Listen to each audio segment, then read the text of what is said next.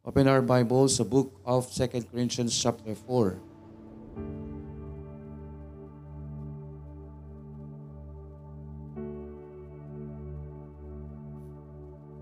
Second Corinthians chapter 4 po, verse uh, verse 16 lang po. Basahin po natin. Diyan na po, 2 Corinthians chapter 4, verse 16. Basahin po natin ng uh, sabay-sabay. Ready? Read. For which cause we faint not, but though our outward man perish, yet the inward man is renewed day by day. Tayo po'y saglit pong manalangin. Dakilang Diyos na nasa langit, salamat po sa umagang ito, Panginoon, at patawad sa mga pagkulang, mga pagkakasala. Gawin niyo kaming karapat-dapat nawa sa amin pong pagharap sa inyo ngayong umaga. Sa amin pong pagdulog sa panalangin. Uh, patawarin niyo kami sa anuman pong mga kukulang at pagkakasala at uh, bigyan niyo kami ng uh, bukas na puso at isipan sa amin pong pakikinig ng iyong salita. Kayo po ang kumilos sa bawat isa, Panginoon. Maraming maraming salamat po ang iyong lingkod. Bigyan niyo po ng wisdom, boldness, courage, Panginoon, sa pagbabahagi ng iyong salita. At ang bawat isang nandito, kayo po ang bumahay, magkaroon kami ng tamang puso at isipan. Gayon din po ang mga hindi namin kapiling ngayong araw ay uh, kayo po ang nakakaalam ng mga sitwasyon ng bawat isa. Sa inyo po namin tinatagubilin ang lahat ng aming mga dalangin at inihiling po namin ang lahat ng ito sa pangalan ni Jesus na aming Panginoon at tagapagligtas. Amen.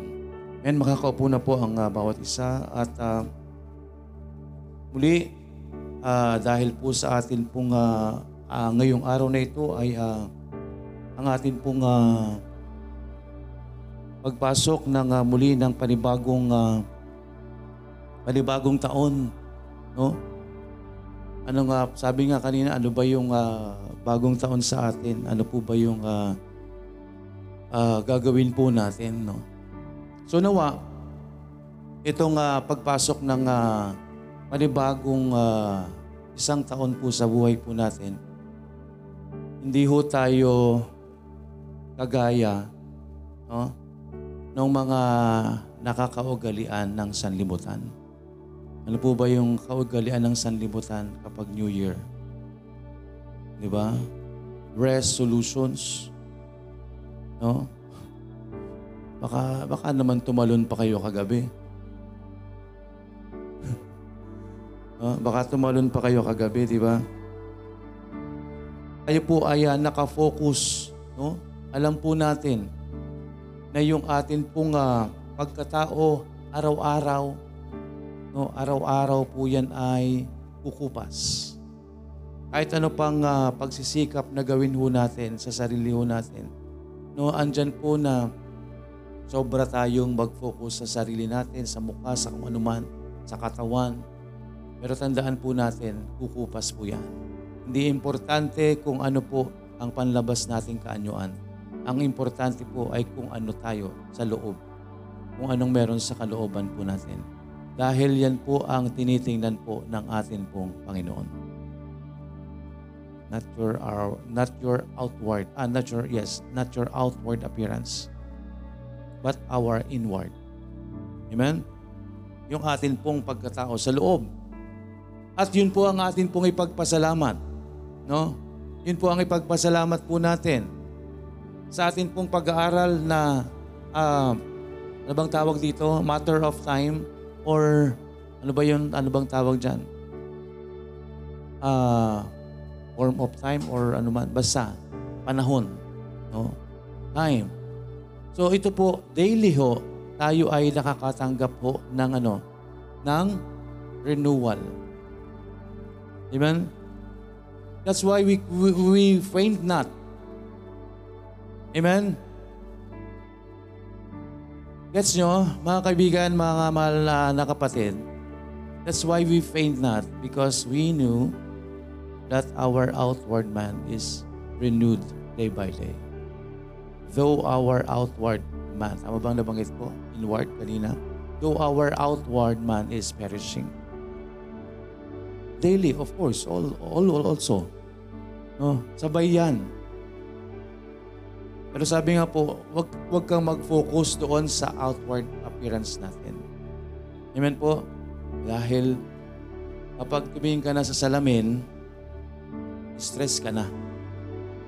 Huwag gagawin ko sa mukha ko, kahit anong gawin ko, lahat na lang ginamit ko.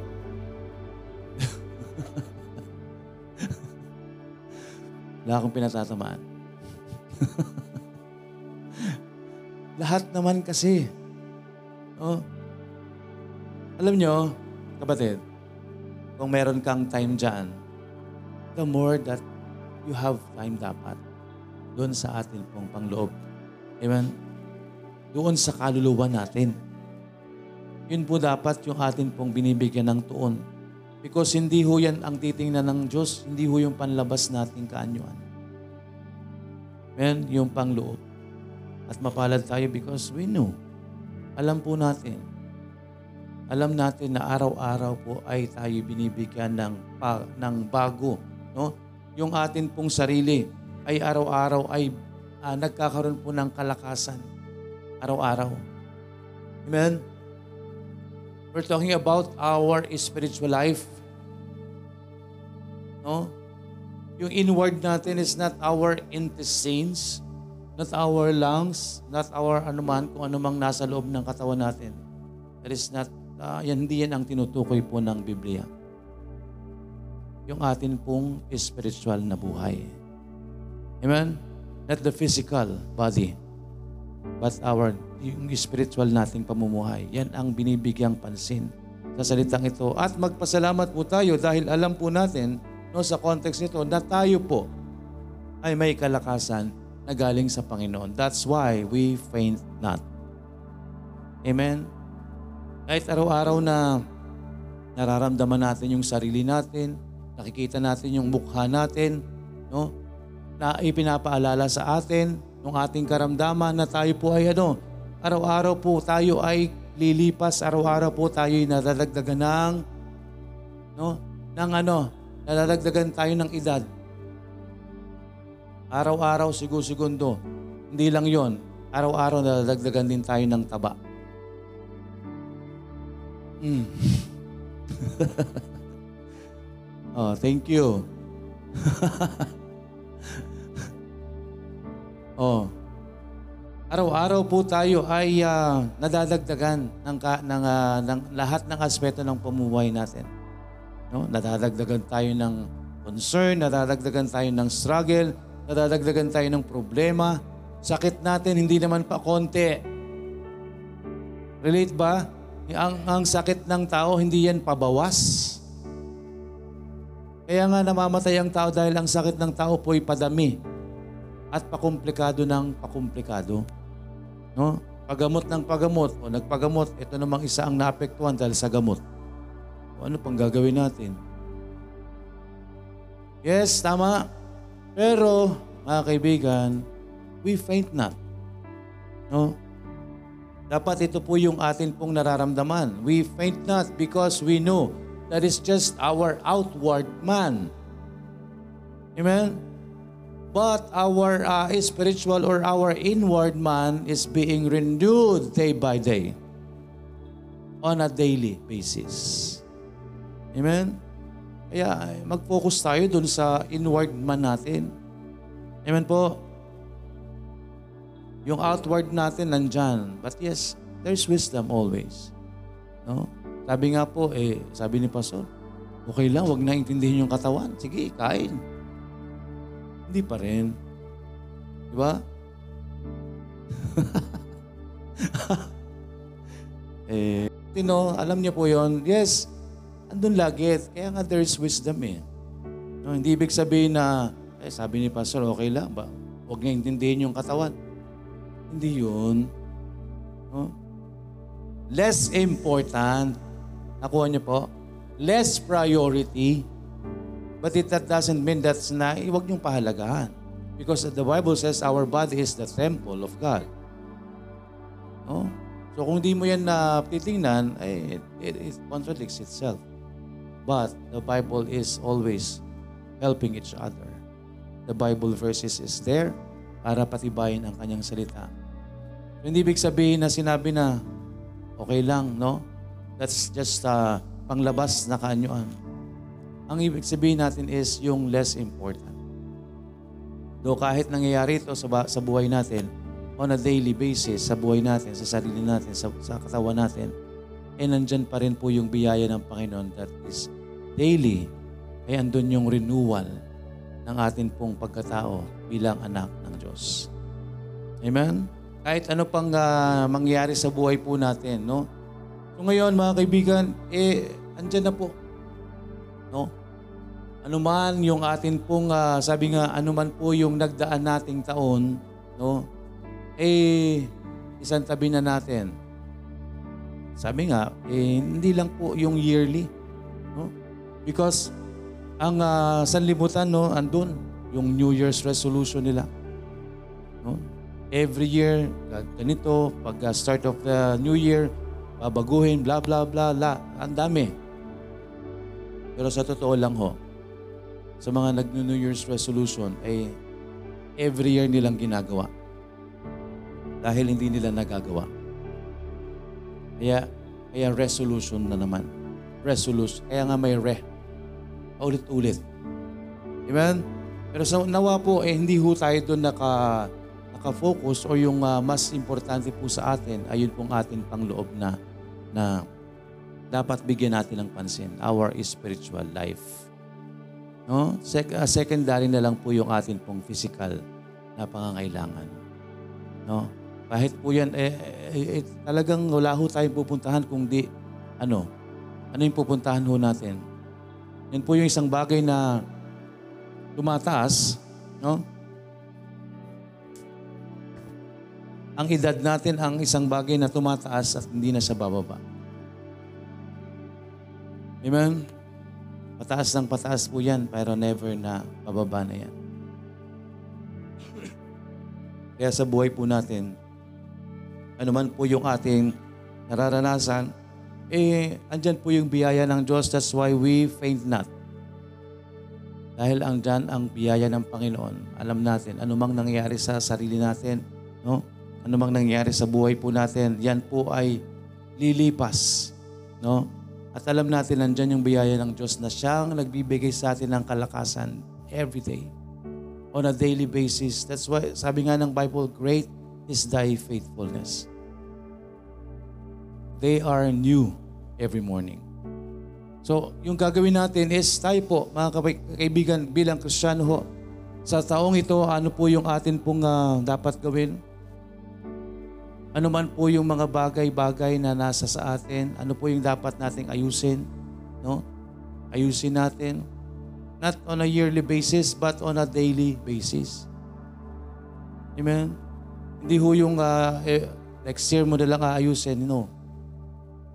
O yung mga bagay na dapat nating ibigay sa Panginoon, yung mga dapat na idulog natin sa Panginoon, wag ho nating dalahin. No? Isang buong taon nating daladala. Eh tayo, nandyan ang biyaya ng Panginoon.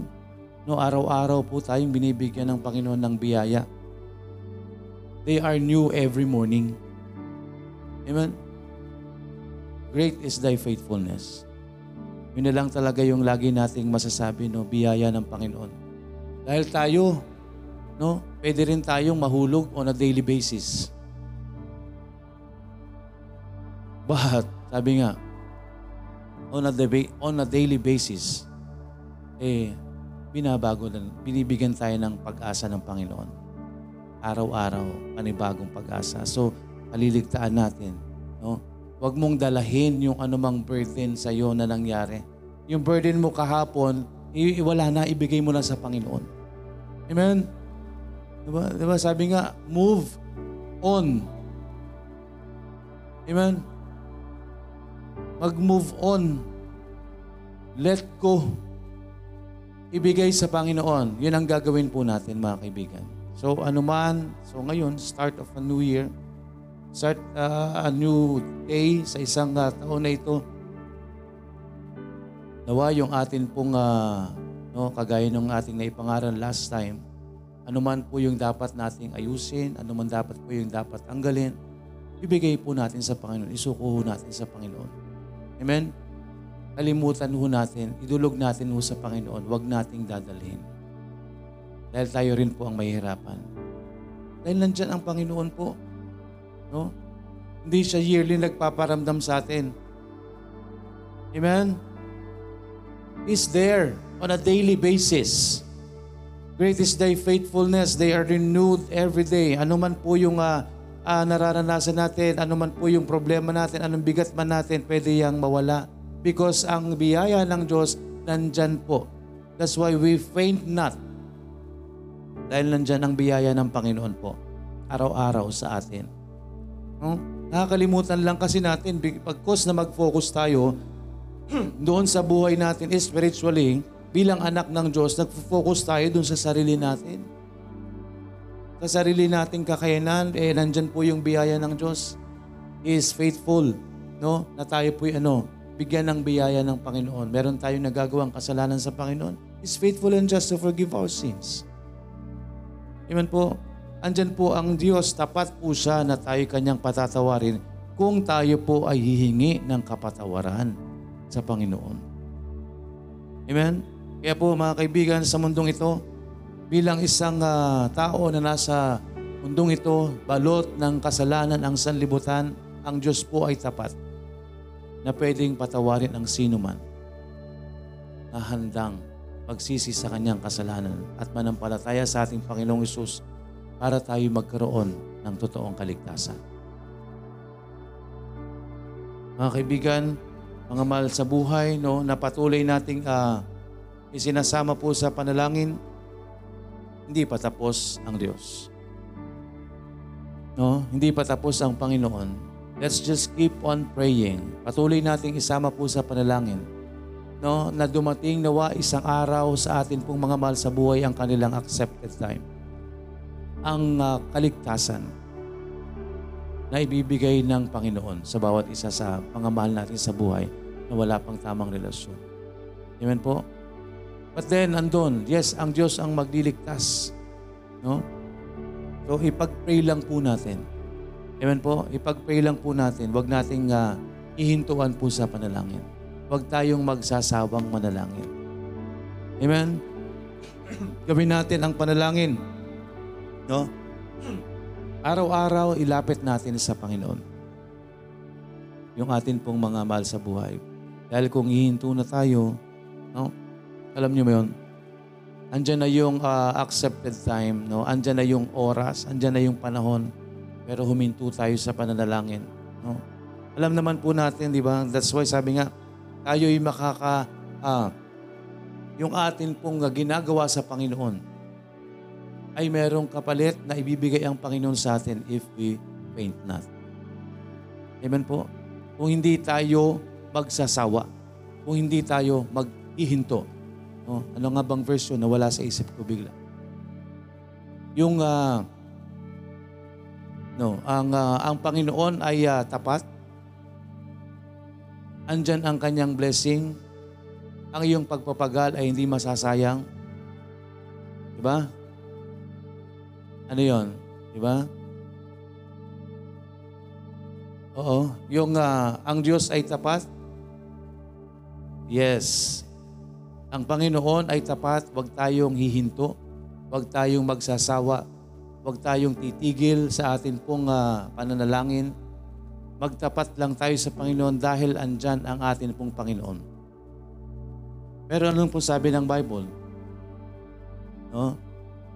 Andyan yung uh, pagtugon, andyan yung blessing, andyan yung pagsagot ng Panginoon if what? If we faint not. Tama? So, ibig sabihin, eh kung nagtumigil tayo, kung nagsawa tayo, anong, uh, anong uh, lagi, ganun lang naman po lagi, di po ba? Yung sinasabi ho ng Bible, laging dalawang side lang po yan eh. No, andyan ho lagi. Kaya nga yung, uh, di ba, na, na, na, na, nabigyan natin ng pansin ng mga nakarang pag-aaral natin yung salitang if. Di ba? Andun lagi. Ibig sabihin po, yung principle of the Bible, yung salita ng Diyos, ang lagi nating titingnan. Hindi yung salita natin. Amen? Kapag sinabi ng Diyos, there is blessing if we obey. So ano ibig sabihin? If we don't obey, there is no blessing. Yun lang po yun. Kaya nga po, sabi dyan, ah, ang ah, salita ng Diyos ay nandyan, buhay, patuloy na nagpapaalala po sa atin. Bibigyan tayo ng katugunan sa atin pong mga panalangin. No? Bibigyan tayo ng ah, blessing. Didinggin ng Diyos ang mga prayer natin. Andyan yung ka- nasa kalooban tayo ng Panginoon. Tutugunin ng Panginoon. Kung hindi tayo hihinto. Kung hindi tayo magsasawa. Amen po. Kung hindi tayo magsasawa sa atin pong ah, paglapit po sa ating Panginoon. That's why mga kaibigan, on a daily basis, sa atin pong ah, pag-aaral na ito, ang atin pong ah, Panginoon ay tapat. Andyan po ang atin pong kalakasan. They are being renewed on a daily basis. Amen po? On a daily basis. Pangalawang bagay po, Uh, by the way, sa, sa Romans, uh, Colossians, chapter 3, verse 10, and have put on the new man, which is renewed in knowledge after the image of Him that created Him. Makita natin po mga kaibigan, no, tayo po as, ah, ang sinasabi po dyan is new man, na tayo po bilang ano, bilang ligtas. No? Yung atin pong sarili right now is not uh, focusing on our outward man appearance but on the inward. Amen? And that inward is sa biyaya ng Panginoon. Ito is tayo po bilang bagong taong nilalang. Amen po? Yan ang uh, focus po ng sinasabi ho ng salita ng Diyos that our inward man. Amen? That is our new man, which is renewed in the knowledge after the image of Him that created him. Who created man? God. That's why po tayo ngayon bilang isang ligtas, tayo po ay nabubuhay na ho. No? Not based dun sa sarili natin, but based sa salita o sa Diyos. Base sa Panginoon. Kaya yun na po yung sinusunod po natin, hindi na po dapat yung atin pong mga sarili.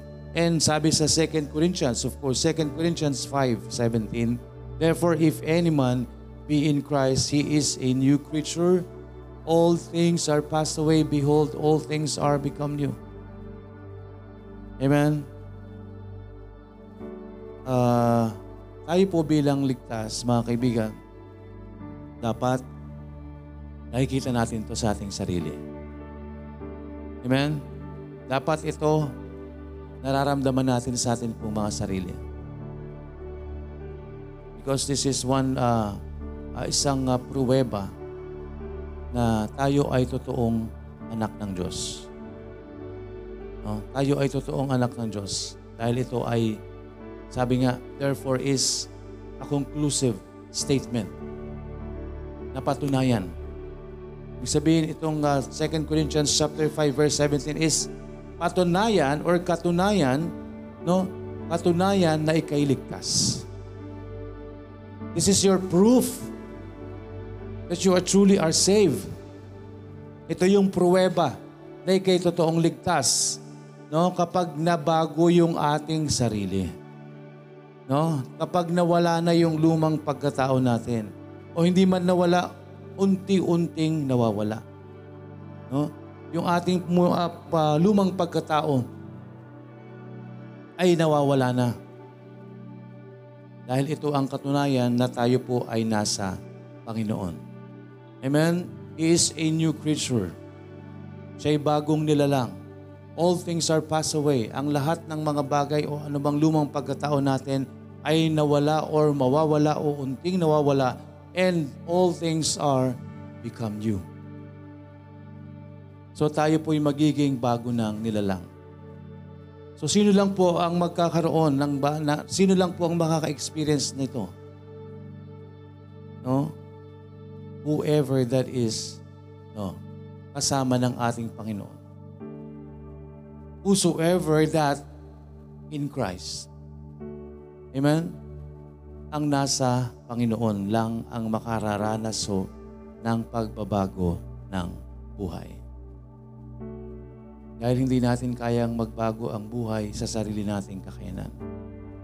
No? Yung mga tipong New Year's resolution, yung mga tipong magbabago na ako. No? Kung hindi ho natin kasama ang Panginoon, hindi mangyayari. Bakit? Dahil patuloy tayong sisilain ng kaaway, patuloy tayong hawak-hawak ng kaaway. Akala lang natin nagbabago na tayo. Akala lang natin kaya nating baguhin ang sarili natin. Pero hindi po, ang totoong pagbabago ay kung tayo ay na kay Kristo. Ang totoong magbabago ang buhay, sila lang pong andon ang banal na Espiritu. Dahil ang Espiritu ng Diyos ang kikilos sa mga taong may tamang relasyon sa Panginoon. Hindi natin kayang gawin sa sarili po natin. I remember when I got saved, no, andyan po yung uh, old uh, man.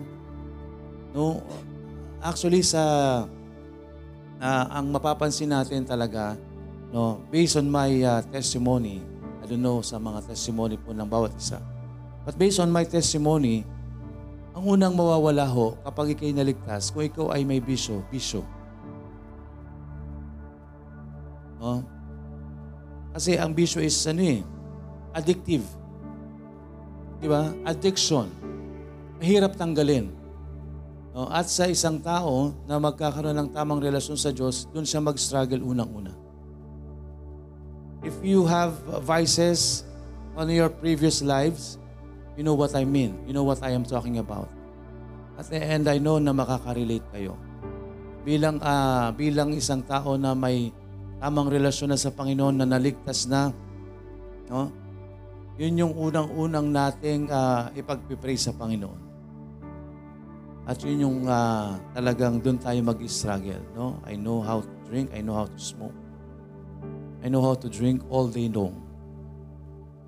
Kaya nga sabi ko sa inyo, yung 12 hours, kulang yun. Kung uh, hindi ka pa lasing. Pero kung uh, tuloy-tuloy, kulang po yun. No? Walang tulog. Diba, Brad?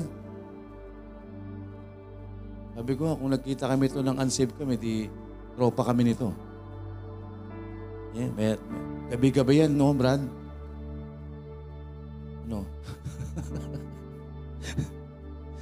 eh, may nakaka-relate dito, sumasakit na yung tagiliran. Talagang uh, walang hinto. No, I uh, remember nung uh, ako po bago maligtas, that is my last uh, time, no? Meron talagang uh, tatanggalin yung Panginoon kasi ako, nung ako po'y unsaved, ang uh, biglang nawala sa akin no, talaga yung pag-inom. Hindi po ako nag-struggle doon. Last, the last time na ako po'y lasing is bago ako maligtas. Summertime. And I got saved August. No? Yung summer na is April, May. April. Oh. Yun yung first, na, first time na sumama na si Sir Vibs sa company uh, outing namin. And kilala po ako ng asawa ko. Lahat-lahat sa aking buhay. Kasi kasama ko siya sa trabaho. No? Kaya isa yan sa magpapatunay ho na ako'y binago ng Diyos. Lahat, lahat. No? Kaya yung uh, time na yon eh, wala, biyaya ng Panginoon po eh na ako pa rin yung binigay po sa Kanya. Malakas kasing manalangin.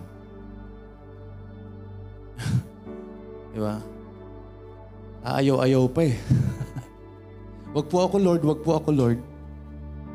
Pero pag Diyos ang kumilos, wala kang magagawa.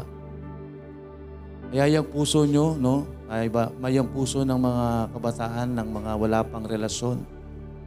Kapag Diyos ang kumilos, kahit ayaw mo, wala kang magagawa. No? Ibi ilalagay ng Diyos sa iyo yung damdamin na yon. Huwag nyo, aayaw-ayawan nyo, tapos ilalagay ng Diyos yon. Yan ang para sa iyo. At meron naman na kung hindi para sa iyo, at tatanggalin niya ng Panginoon. Amen? Kung hindi yan karapat dapat sa iyo, tatanggalin niya ng Panginoon. Amen? Dahil Diyos ang uh, pinaglilingkuran natin. Dahil anak tayo ng Diyos. Kung totoong anak tayo ng Diyos, hindi tayo pababayaan ng Diyos na mapahamak. Amen po. Hindi tayo hayaan ng Diyos na mapariwara yung buhay po natin. Nandyan ho yung biyaya ng Panginoon. Ang Diyos po ang hihipo sa lahat sa atin ng ating puso. No? Kung ipinag uh, kung uh, tayo uh, magpe-pray ng isang tao na para sa atin, ibibigay ng Diyos yun sa atin. No? Ibibigay ng Diyos yun sa atin. At kung hindi karapat dapat sa atin, tatagalan din ng Diyos sa atin yan. Either ikaw ang mawala ng feeling o yung karelasyon mong mawala ng feeling sa'yo. Dahil hindi yun kalooban ng Panginoon. Amen? Ang kalooban ng Panginoon ang mangyayari sa atin and that is my prayer for everyone else. Kung ano yung kalooban ng Diyos, yun ang mangyari po sa atin. Kung hindi kalooban ng Diyos yan, I pray to God. I will pray to God. Tanggalin ng Diyos ang mga bagay na hindi kalooban sa atin ng Panginoon. Amen? Dahil hindi ho yan magiging kapakinabangan sa atin. Yung mga bagay na hindi ho dapat sa atin. Kaya ngayon, no? Ano yung uh, ipinagpipay natin, natin sa Panginoon? Are we going to continue? No? Are we going to continue si, uh, na gawin ang kasalanan sa harapan ng Panginoon? Or are we going to pray to God na tulungan tayo ng Panginoon na tanggalin anumang mga bagay na hindi dapat sa atin? No? Ahayaan ba natin na muli dumaan ang isang taon na nagpapatuloy tayo sa pagsuway sa Panginoon? Kapatid, kaibigan na mga mga anak ng Diyos kung ayaw nating maranasan ang palo ng Panginoon. And if you truly are the Son of God, papaluin ka ng Diyos. Kung totoong anak ka ng Panginoon. Tatanggalin ng Panginoon yan. No? Huwag nating hayaan na ayan na naman, darating na naman tayo. Isang taon na naman tayong mabubuhay sa kasalanan. Buwan natin. If you truly are struggling with that, no, ipag-pray natin sa Panginoon. Ipag-pray natin sa Panginoon ang mga bagay na nagpapahirap sa atin. You know what? If you truly are the Son of God, and you're doing something no, outside the will of God, hindi ka magiging masaya. I tell you that hindi magiging masaya ang buhay mo, spiritual. Ang buhay kristyano mo, dadaan, lilipas, no? Kawawa lang tayo. No? Kawawa lang ho yung buhay nating spiritual. Why? Because the Spirit of God is grieving inside us. Kung tayo nagpapatuloy sa pagsuway, no, nasasayang yung spiritual, yung buhay natin. Nasa halip na masaya tayo, no, nasa halip na masaya tayo bilang Kristiyano, eh nag, nangyayari sa buhay natin dahil wala tayo sa kalooban ng Panginoon, yung pagiging kristyano natin nasasayang. Amen? Yung joy of salvation nawawala. Totoo ang salita ng Diyos mga kaibigan. If you truly are saved, kung totoong ligtas po tayo, ligtas tayo. No? At kung nararamdaman mo that, that, that you're grieving or kung nararamdaman natin na hindi tayo masaya, Because there is something that is grieving the Spirit inside us because you are the Son of God. You have the Spirit of God na pinamumunuan ka niya. Ayaw mo lang magpasakop. Kaya nahihirapan ka. Amen? Kaya hindi tayo maka- makaayos. Bilang Kristiyano, hindi tayo makamove. Parang uh, hirap tayong gumalaw bilang Kristiyano dahil hinahayaan natin yung buhay natin na wala sa kalooban ng Panginoon. Amen? Pero salamat po sa Panginoon. No? Sumuway ka sa Panginoon kahapon. So ngayon, you have another chance. Because His grace is sufficient on a daily basis. It is being renewed. So still, araw-araw binibigyan tayo ng chance ng Panginoon na makipag-ayos sa Kanya, ayusin yung buhay natin. Araw-araw yan. So araw-araw ka rin nahihirapan. Araw-araw din tayo nahihirapan if we are continuing doing what is out of the will of God. Kung patuloy natin ginagawa, wala tayo sa kalooban ng Panginoon.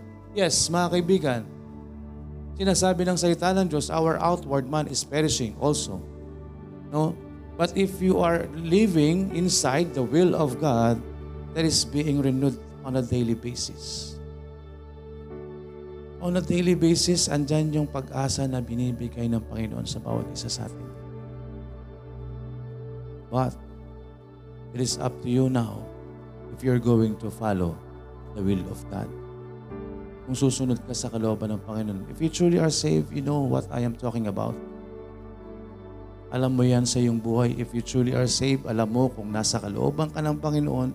If you truly are saved, you know if you're out of the will of God. At tuloy-tuloy ka sa paggawa ng wala sa kalooban ng Panginoon. Alam natin yan. Amen? At huwag nating hintayin yung isang bagay na baka hindi natin kayanin.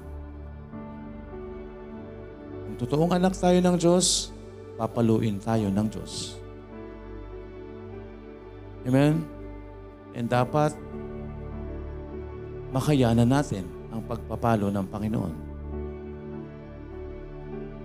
At ang nakakatakot, kung hindi tayo anak ng Diyos, walang mangyayari sa atin.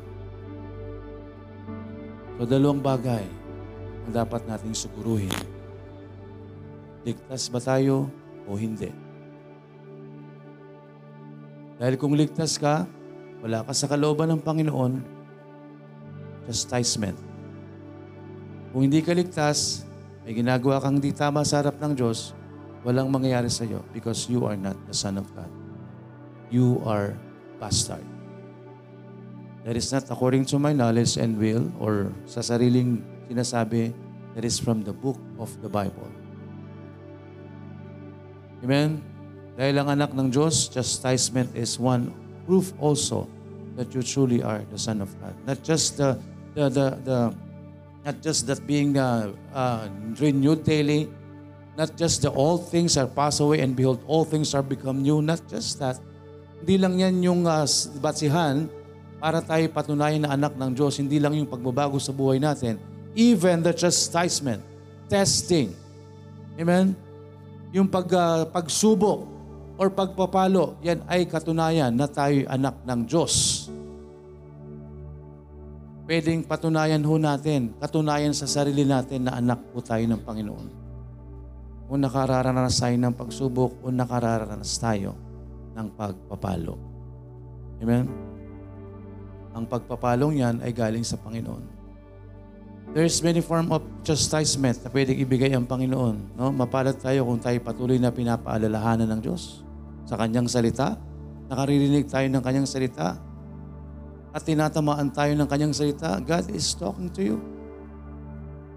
So kung tinatamaan ka ng salita, you know what?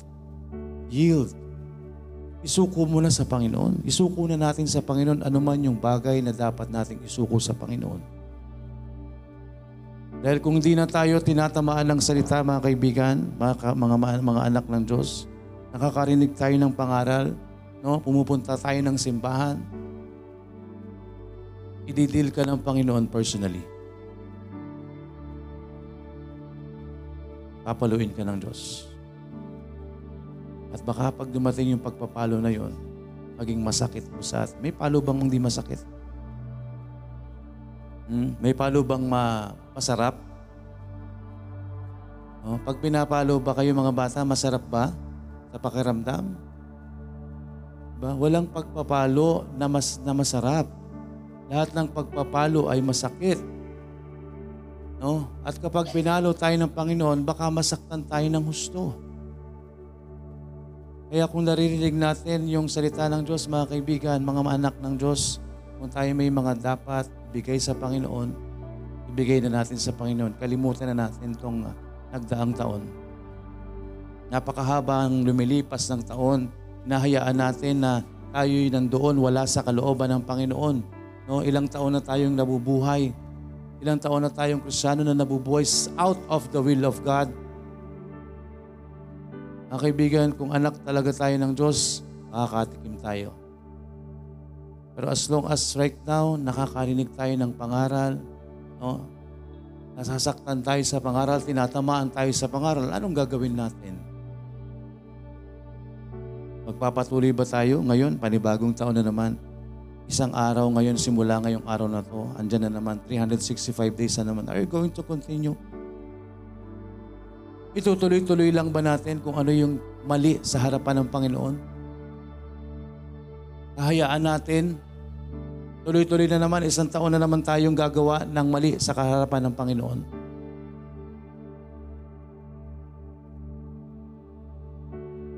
Yan po ay dealing natin sa Panginoon. Amen? Dealing natin sa Panginoon. But God is faithful. God is faithful. On a daily basis, God is giving another chance. On a daily basis, God is talking to us. On a daily basis, God is merciful. On a daily basis, andyan yung pagpapatawad ng Panginoon. Basta lumapit lang tayo sa Panginoon. Huwag nating hintayin na dumating yung panahon. No? Mapalad tayo, nandyan yung biyaya ng Diyos. We, that is being renewed daily. Amen? Kung tayo'y bagong nilalang, ah, kung tayo ligtas, tayo'y magiging isang bagong nilalang. Yung lumang pagkatao natin, mawawala. Papalitan ng bago ng Panginoon. Amen? The word is, the God is talking to us. Pinakausap tayo ng Panginoon. Makikinig ba tayo sa Panginoon? Inibigyan tayo ng pag-asa ng Diyos araw-araw. Huwag nating sayangin, huwag nating abusuhin. Amen? Dahil kung anak tayo ng Diyos, bibigyan tayo ng pagpapalo ng Panginoon. No? Kaya nga, may mga uh, anak ng Diyos, kapatiran, na talagang pinagpipray yun. Panginoon, kung wala ako sa kalooban mo, abay, tapik-tapikin niyo ako. Huwag niyong hayaan na maging hayahay ako at baka mapariwara ako. Makagawa ako ng hindi niyo kalooban. If you have struggles, mga kaibigan, if we have struggles, ibigay natin po sa Panginoon. Amen? Daily, tapat ang Panginoon, ibigyan tayo ng pag-asa at ibigay natin sa Panginoon ang lahat. Pahalagahan natin is not our outward man, but the inward man, which is our soul. Amen? Na tayo nasa atin pong Panginoon. Pangalawang bagay po is nandito sa verse 17, For our light affliction, which is but for a moment, worketh for us as far more exceeding and eternal weight of glory. Ano pong makikita natin dyan mga kaibigan? But for a moment. Ano pong uh, meron dyan? That is, what? Temporary. Amen? Lasting for only a limited period of time. Temporary is not permanent. So, ano pong sinasabi ho ng uh, salita ng Panginoon? Though our outward man is perishing, that is for a temporary. No? yung masisira sa atin, our outward man. Yung pagkataon natin sa mundong ito is but for a temporary. Yan ay pangsamantala lang. Amen? Yung affliction, problema, anumang nararanasan natin ngayon, temporary lang po yan. Amen po? Kaya anong gagawin po natin? Alam natin na ang bagay na nangyayari po sa atin, that is for our good. Amen? Lahat ng nangyayari sa ating buhay ngayon, yan po ay pansamantala at yan po ay para sa atin pong kapakinabangan. Sa uh, 1 Peter, sabi po sa Matthew, sa, sorry, Matthew, Matthew chapter 5, verse 12, Rejoice and be exceeding glad, for great is your reward in heaven, or so persecuted by they the prophets which were before you. Romans chapter 8. Ano pong sabi sa Romans chapter 8? For I reckon that the sufferings of this present time are not worthy to be compared with the glory which shall be revealed in us. Amen? Ngayon, mga kaibigan, the sufferings of this present time is temporary. Amen? Ano man pong uh, hirap na nararanasan po natin sa mundong ito, if there is no suffering sa buhay natin bilang Kristiyano, that's temporary. Pansamantala lang po ang lahat ng nangyayari po sa atin. No? For our life affliction which is but for a moment and that is for our own good, for us uh, work it for us a far more exceeding and eternal weight of glory. So mga kaibigan, lahat po ng nangyayari po sa atin, no? Na pagsubok, struggle, anumang bagay sa mundong ito is temporary. Pansamantala lang po. No? At kung ano man po yan, struggle, anumang uh, pagsubok, alam po natin na ang lahat ng yan ay para sa atin pong kapakinabangan. Para bigyan po tayo ng ano? Bigyan po tayo ng kalakasan. Palakasin po tayo spiritually. No? Lumago tayo sa atin pong uh, pananampalataya. Amen? And ano po ang mga bagay na yan? Pansamantala lang. That is but for a moment. Temporary. So kung temporary lang po ang bagay na yan, are we going to dwell on that? Ay po ba'y magdudwell sa temporal na bagay?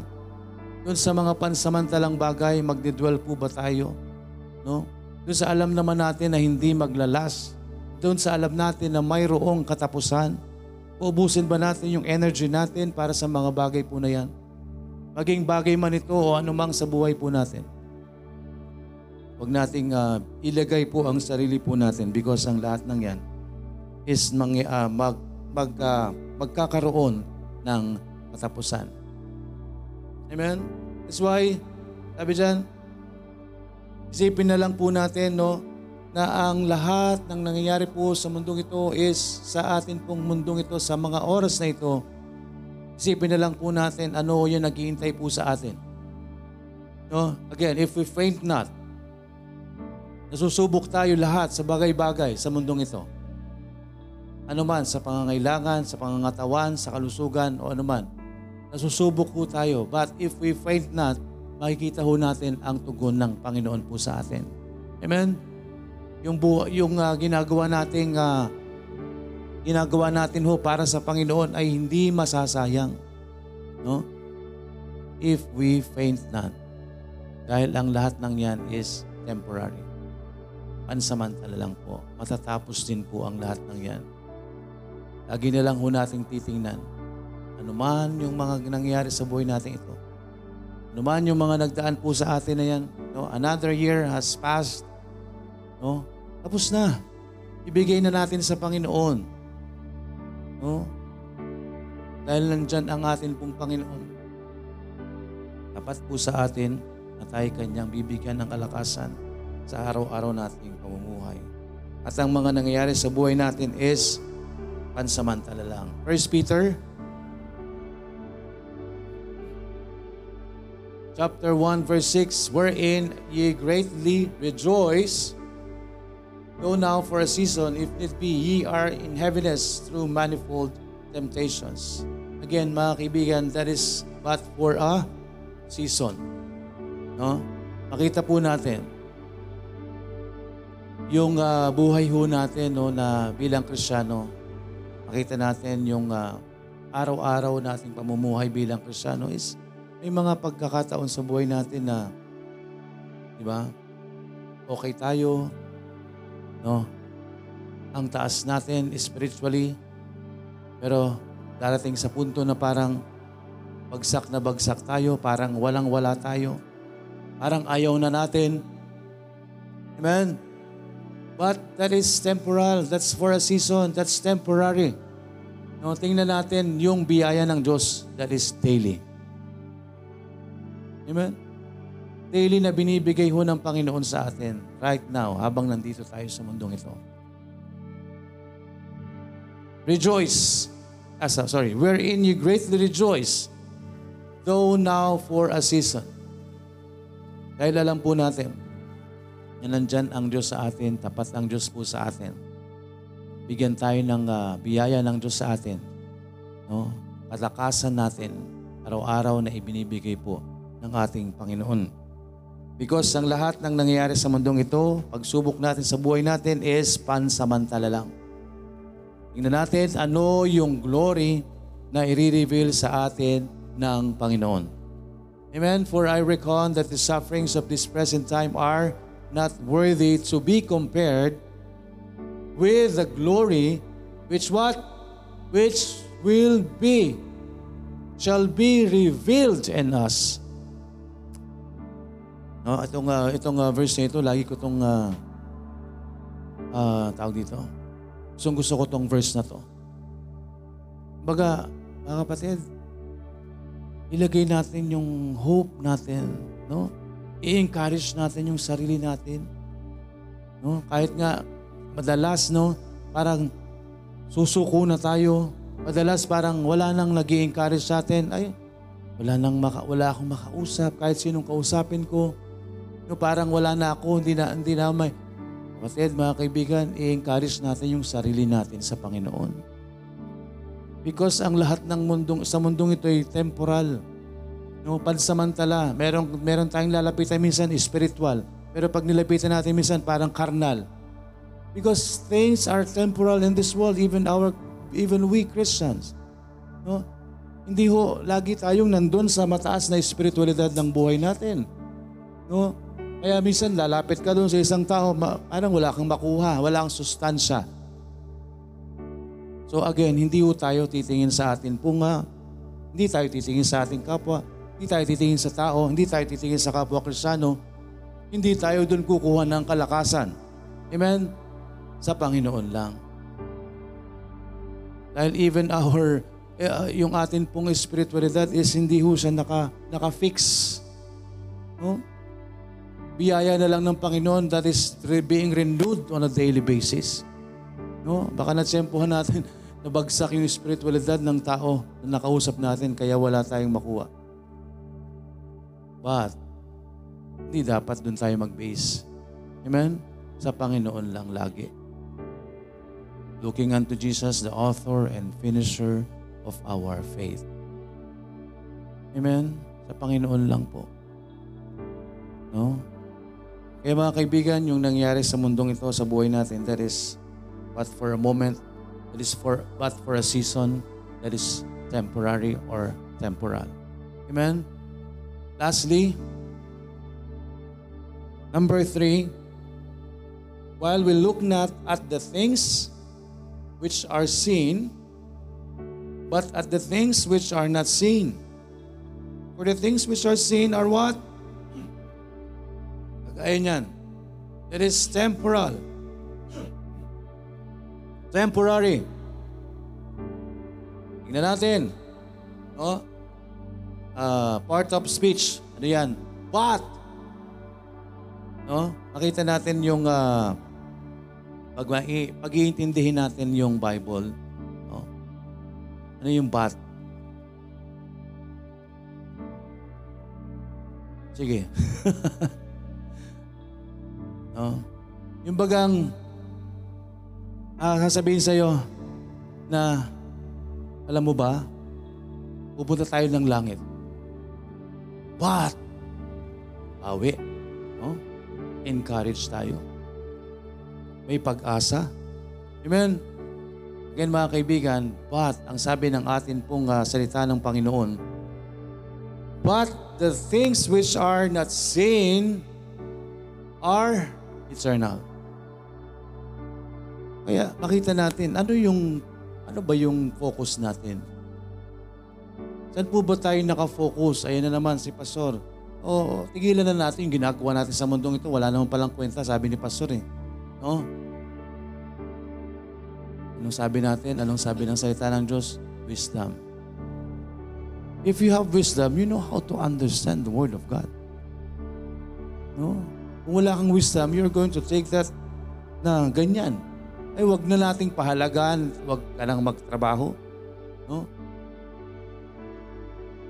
Wag na tayong gumawa. Kasi eternal yung focus natin eh. Tama? So, ginagawa nating pilosopo ang Diyos. No? Sabi nga po, eh kung nasa Panginoon tayo, magiging maayos po ang lahat. No? Binibigyan tayo ng babala ng Diyos, binibigyan tayo ng paalala ng Diyos. Dahil alam ng Diyos, darating ang panahon na mas maingay ang sanlibutan. Mas malakas ang tawag ng sanlibutan kesa ang tinig ng Diyos. Kaya binibigyan niya tayo ahead of time. No, kailan nasulat ang salita niya? Kailan ito nasulat? Pero binibigyan tayo ng Panginoon ahead of time ng babala kung ano dapat ang maging focus natin sa mundong ito. Let us not focus dun sa mga ar sa mga bagay araw-araw na nagpapahirap sa atin on a daily basis. Not, let's not focus on our outward man which will perish on a daily basis. But focus on our inward man that is being renewed on a daily basis. Because we know that the things that are happening right now is just temporal and that is not our focus. Our focus is uh, eternal. Ang focus natin is yung eternal. The eternal ng uh, Panginoon. No? Hindi yung temporary things. But let's focus doon sa bagay na ano, na ibibigay sa atin ng Panginoon eternally. No, we're going to uh, live do- doon tayo sa Panginoon, mamumuhay tayo kasama ang Panginoon eternally. Amen? Ano man yung nangyayari sa mundong ito, yung mga bagay na suffering sa, bu- sa mundong ito, pansamantala lang yan. No? But the glory which shall be revealed is what we cannot compare doon sa temporary to sa temporal na nangyayari sa atin. Hindi may compare doon sa buhay na mararanasan na natin eternally. Amen? Walang, uh, walang makwenta. No, lagi kong sinasabi na nakaranas tayo ng pagsubok, nakaranas tayo ng problema. Tapos, pagdating natin doon, Lord, ah, bakit yun lang ang ginawa? Diba? Parang ganun na lang yung sasabihin. Sabi, na, sabi ni Pablo, no? may mga bagay na i-reveal ang Panginoon sa atin. So, wag mong ikumpara yung nangyayari sa buhay mo ngayon. Wag mong iano sa Panginoon. Dahil walang kwenta lahat ng yan kapag nakita mo na kung ano ang pangako ng Diyos sa kanyang mga anak. Hindi ka kumpa-kumpara. Napakaliit kumpara doon sa makikita natin na biyaya ng Diyos kapag nandun na tayo kapiling ng Panginoon eternally. Amen? So, hindi, hindi yun yung focus natin. No? While we look not at the things which are seen. No? Kaya yung mga bagay na nakikita natin sa mundong ito, no, pwede yung makasira sa atin on a daily basis. No? Araw-araw, yung mga nakikita natin bagay, pwedeng ikawala natin sa Panginoon. Pwedeng ikahina natin sa araw-araw. On a daily basis, pwede tayong pabagsakin ng mga bagay na nakikita natin. That's why, ang sabi ng Panginoon, let's not focus on that. Let's not focus on the temporary things. But doon sa glory, doon sa bagay na makakuha natin eternally. Which is ang bagay na hindi natin nakikita. Amen? Hindi natin nakikita. So, sabi dyan, we, while we look not at the things which are seen, but at the things which are not seen. So mga kaibigan, bilang Kristiyano, no, dapat our priority is on the things above. On the things that are not seen. No? Nakikita mo ba ang Diyos? Nakikita mo na ba si Kristo? Nakikita mo ba ang Holy Spirit? Nakita mo na ba ang streets of gold? Nakita mo na ba ang diamond na gates? Nakita mo na ba ang 12 precious stones na gagawing foundation of the New Jerusalem? Nakita mo na ba ang tree of life? Nakita, nakakita ka na ba ng anghel? No? Nakita mo na ba ang 12 apostles? Nakita mo na ba ang 12 tribes of Israel? So let's focus on the things that are not seen. Not on the things that are seen. Kaya nawawalan tayo ng hope. Nawawalan tayo ng pag-asa because right now, sa mundong ito, our focus is on the things that are seen. On the things that are temporal. But if we are going to focus on the things that are not seen, andun lagi yung pag-asa sa buhay natin bilang Kristiyan. For the glory which shall be revealed cannot be compared on the things na nangyayari sa mundong ito. No? Have you been around the world? Huwag mo na pangarapin. Because that is cannot be compared on the glory which shall be revealed in us.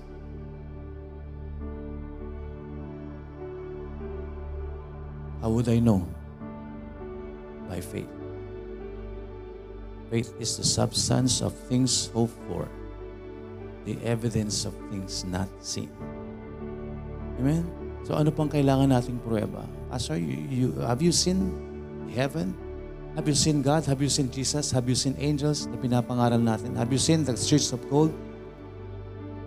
Yun lang po yung katwiran natin. Yun lang po ang isasagot natin. Nothing else. By faith, I believe that there is heaven. No? Na pwedeng tirahan natin eternally together with God if you're going to trust on the Lord Jesus Christ as your Savior. And also, I believe that there is hell. Napupuntahan ng mga tao na gagawin ang isang bagay na ikokontrahin ang Panginoon. Napupuntahan ng tao na sino mang hindi magtitiwala sa ating pong Panginoong Yesus.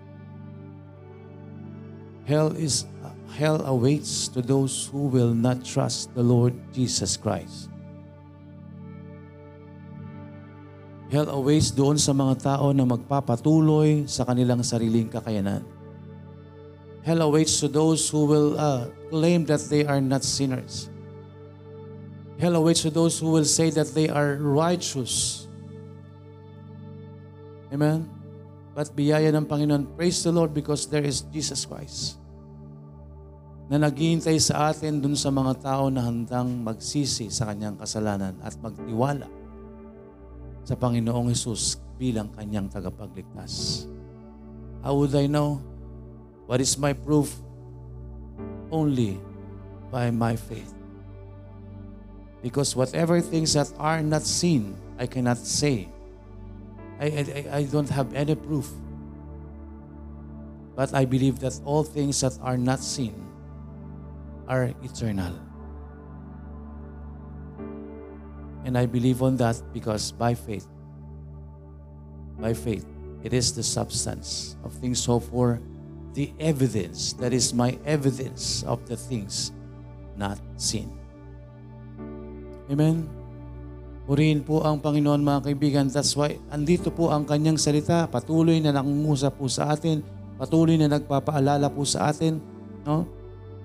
Araw-araw andyan ang Panginoon. Handa tayong uh, bigyan ng pag-asa. Mga kaibigan, araw-araw nandyan ang Panginoon. Binibigyan tayo ng uh, kanyang mercy. Great is thy faithfulness. He's faithful and just. Forgive our sins if we're going to confess our sins. If we're going to trust the Lord Jesus Christ, He's faithful and just to forgive our sins. At makasama ng Panginoon eternally. Amen? Andyan po ang biyaya ng Diyos sa atin, sa bawat isa sa atin. Kung tayo may tamang relasyon sa Panginoon,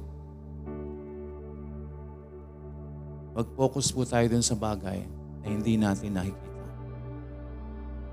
Amen? Hindi masasayang if we're going to focus on things that are not seen. Because things that are not seen are eternal. Amen?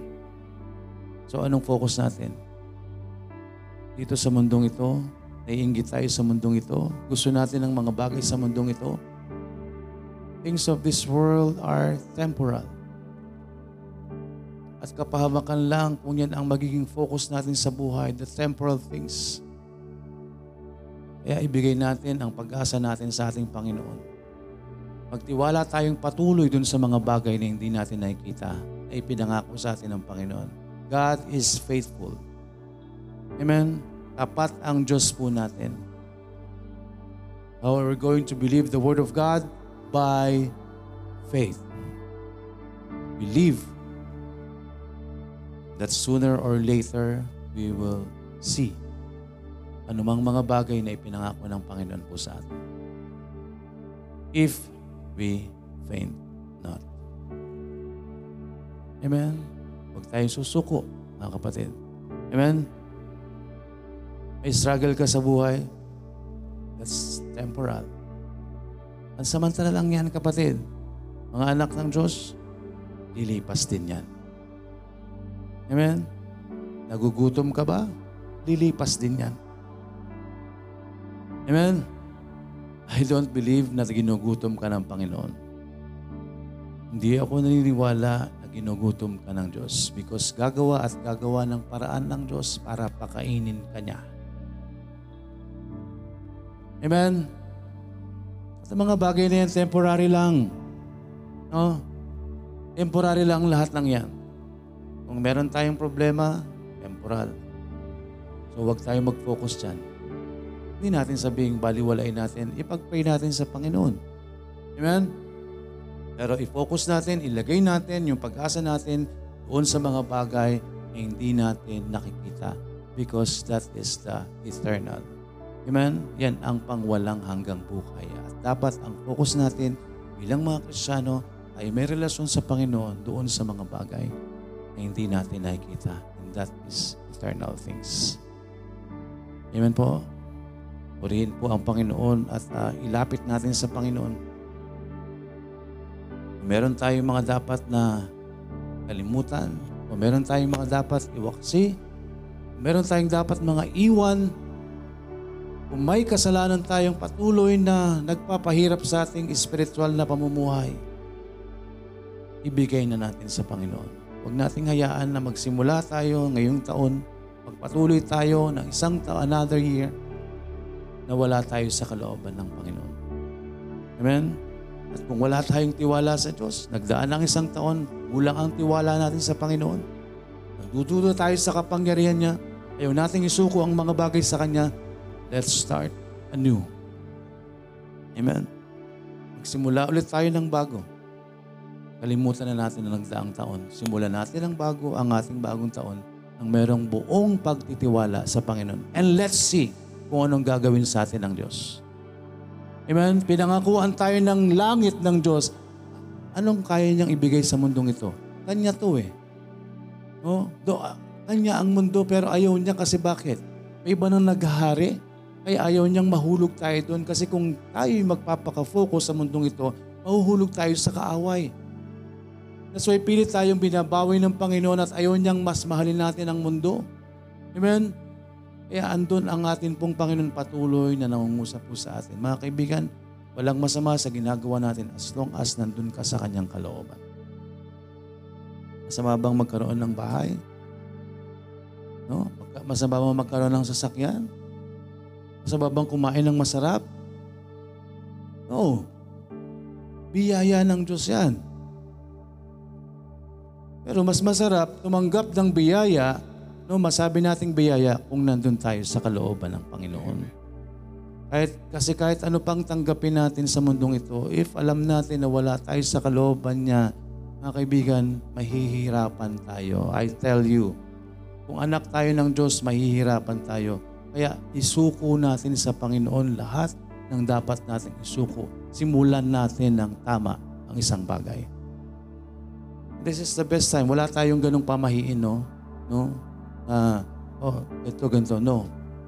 Simulan lang natin. No? Nagkataon na beginning of the year is Lord's Day. Amen? So lahat ng bagay simulan natin. No? Bigyan tayo ng pagkakataon ng Diyos daily. Bigyan tayo ng pagkakataon muli ng Panginoon. Huwag nating sayangin yung binibigay sa atin ng Panginoon araw-araw. Amen? Huwag nating sayangin. Dahil paghihirapan natin, pagdurusahan po natin yan. Tandaan natin, kung anak ka ng Diyos, makinig ka sa Kanyang salita. Makinig ka sa Kanyang tinig. Huwag mo siyang kontrahin dahil hindi magiging kapakinabangan sa atin kung kukontrahin natin ang Kanyang salita. Amen? If you truly are the Son of God, God knows you. Amen? My sheep hear my voice and I know them and They follow me. Kapatid, kung anak ka ng Diyos, just follow God. Sundin natin ang kanyang tinig na patuloy na nagpapaalala po sa atin. Mapalad ka, mapalad tayo kung patuloy tayo nakakarinig ng kanyang salita. Amen? Kung natamaan tayo ng salita ng Panginoon, huwag nating iwasan. Hindi ka pa kinabangan sa atin ang pag-iwas sa Kanya. Amen? Parang mga Israelita, patuloy na pagpinamahal ng Diyos, no? Gusto ba natin na habang ah, ang tagal natin na panahon na dapat naglilingkod tayo ng tama, dapat ginagamit tayo ng Diyos, nag- nagiging kapakinabangan tayo ng Panginoon sa kanyang gawain. Hindi tayo mapakinabangan ng Diyos. Bakit? Wala tayo sa kanyang kalooban, hindi tayo ginagamit, hindi tayo nagpapagamit. Ligtas tayo pero ang Diablo ang gumagamit sa atin. Nahuhulog tayo sa patibong ng kaaway. Amen? On a daily basis, God is faithful. Tapat ang Diyos, araw-araw, binibigyan tayo ng panibagong pag-asa. Amen? Ang buhay natin is renewed on a daily basis. And let's not focus on the temporal things, on a temporary, na pangyayari sa buhay natin, lahat yan lilipas. Amen. Let's focus on the things that are not seen because things are not as seen are, are eternal. Amen. Purihin po ang Panginoon at anuman ang mga nais nating ilapit sa Panginoon. Dulog natin sa panalangin. Tayo po'y mananalangin. Nakilang Diyos na nasa langit, salamat po sa oras na ito. Salamat po sa inyong salita. Patuloy na nagpaalala at nagpapaalala po sa bawat isa. Lord, kayo na po ang kumilos sa bawat anak niyo, Panginoon. Kung kami po'y inyong mga anak, Lord, patuloy niyo kaming kilusin. Huwag naming hayaang tumigas ang aming puso. Dahil ang andyan yan sa inyong salita. Ayaw na naming makinig. Nagmamatigas kami. Matigas na ang puso namin. Lord, huwag niyo pong hayaan sa bawat isa sa amin na kami malayo ng landas. Dahil ito hindi ka pakinabangan po sa bawat isa po sa amin. Patuloy niyo kaming kilusin, Panginoon. Ang iyong banal na Espiritu po, ang manguna sa bawat isa po sa amin. At kung meron pa pong walang kasiguruhan ng kaligtasan sa mga oras na ito, sa loob ng iyong bahay, sambahan, Lord, kayo ang kumilos, nawa para sa kanilang kaligtasan. Yun din ang kasama po namin sa online, Panginoon. Naway kayo din po ang kumilos para sa kaligtasan ng amin pong mga mahal sa buhay. At ang iyong mga anak, tuloy nyo nawa, bigyan ng gabay, Panginoon, sa araw-araw. Bigyan nyo kaming patuloy ng wisdom sa lahat ng mga gagawin namin sa amin pong buhay. At makafocus kami, Panginoon, dun sa mga bagay na iyong pangako. Salamat, Panginoon. Sa inyo na po namin tinatagubilin ang lahat ng aming pong mga dalangin. At kung kami may mga dalahin, anumang ah, dapat iwaksi, Panginoon, Lord, ilusin niyo po kami, Panginoon. Naway, tanggalin po namin ang mga bagay na hindi nakakalugod sa inyong harapan. Nang sa gayoy makapaglingkod kami, makapanambahan kami, Panginoon, ng maayos sa inyong harapan. Tawad po, Panginoon, mga bagay na patuloy namin ginagawa na dapat ay aming hindi na ginagawa. Patawad din, Panginoon, dun sa mga bagay na dapat ginagawa namin pero hihirapan kaming gawin. Patuloy niyo kaming bigyan ng pag-asa at kalakasan, Panginoon. At sa labang ito, sa sanlibutan, Lord, patuloy niyo kaming gagabayan sa amin pong spiritual na laban, Panginoon. Maraming maraming salamat. Kayo na po ang kumilos, Panginoon, sa bawat isa. Alam niyo po ang mga kahilingan ng bawat isa. Alam ko, Panginoon, na babasa niyo pong lahat. Kahit hindi kami magsalita, alam niyo po ang aming mga, mga dalahin o anumang mga sitwasyon. Sa inyo na po namin pinagkakatiwala ang lahat. Naway makalakad kami ng naaayon sa inyong kalooban. Salamat po, Panginoon, at pinupuri ka namin at pinapasalamatan. Inihiling po namin ang lahat ng ito sa pangalan ni Jesus na aming Panginoon at tagapagligtas. Amen.